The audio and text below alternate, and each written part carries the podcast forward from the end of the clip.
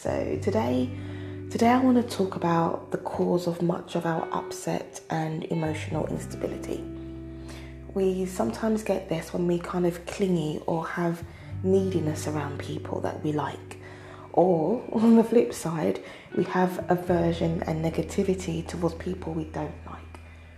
We also have, well, we can have an unhealthy indifference to strangers maybe someone who needs our help or at least our goodwill.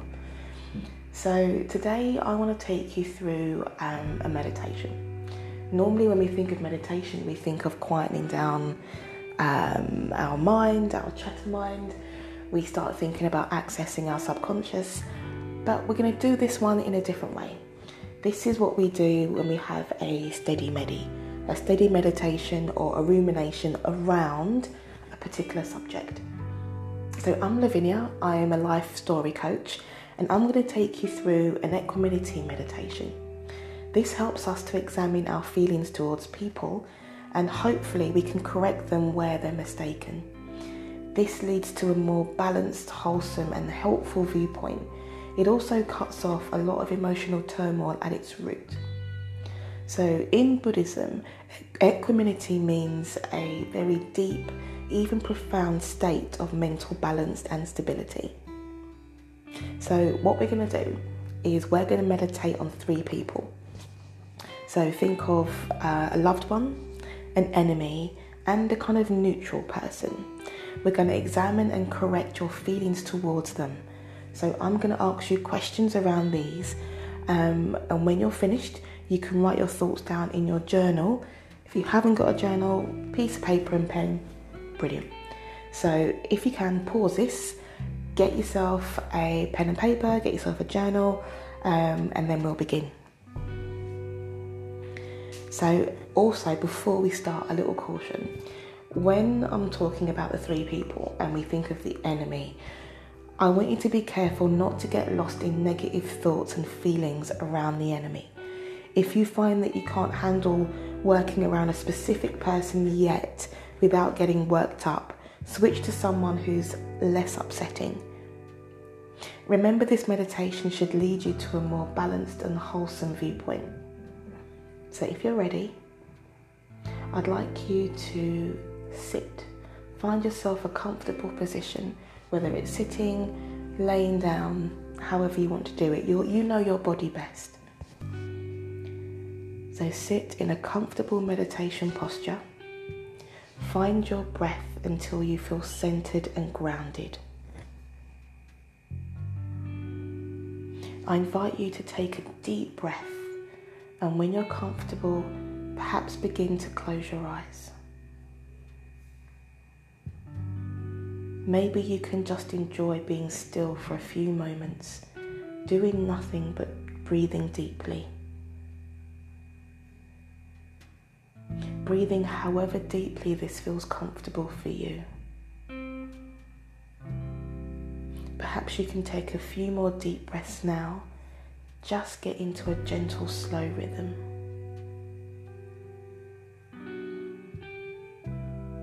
Slowly, I'd like you to bring to mind the images of three people someone you like,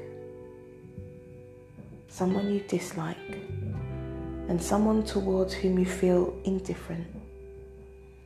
Keep these three people in mind throughout the meditation.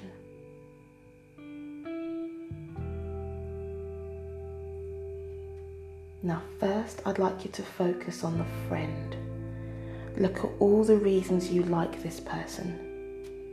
Try to see if any of the reasons are about things this person does for you or ways they lift up your ego. Ask yourself if these are really the correct reasons to like someone.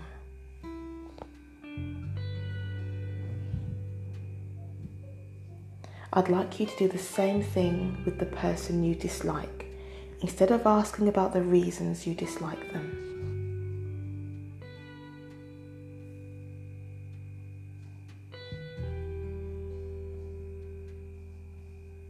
Now, finally, do this for the person you are indifferent towards, asking about the reasons for your indifference. In all cases, notice where your ego is involved in the judgment of the other person's worth. Next, ask yourself whether you consider each of these relationships as permanent. Would you still like your friend if they did something terrible to you? What if the person you dislike really did something nice for you? What if the stranger became close to you?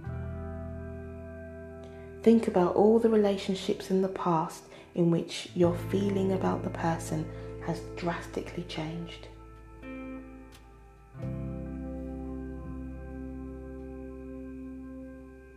Now, visualize the person you like doing something you dislike or that is ups- uh, unacceptable to you.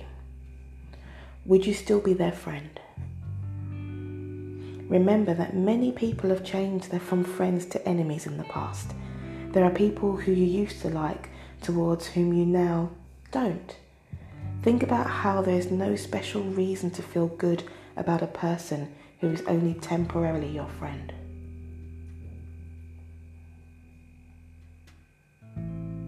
Next, I'd like you to visualize your enemy doing something very kind for you. They might visit you in hospital or can help you fix something in your home with no ulterior motive, just something for you. When you imagine this, can you feel positive emotions towards this person? Can you remember times in the past when an enemy became a friend? Is it necessary to feel that your strong dislike for this person will last forever? Isn't it possible that they could someday become your friend? Now, visualize the stranger. How would you feel about them if they did something very kind for you? Isn't the case that you, all your current friends, are at one point total strangers? Isn't it possible that a stranger could become your best friend? It's happened before. Think carefully about how everyone deserves equal regard as human beings. You must discriminate and make decisions based on your own knowledge of a person's character, but you do not have to hold strong feelings or judgments towards them. It's very unlikely that your emotions around a person will change many times, so why hold on to these emotions so rigidly?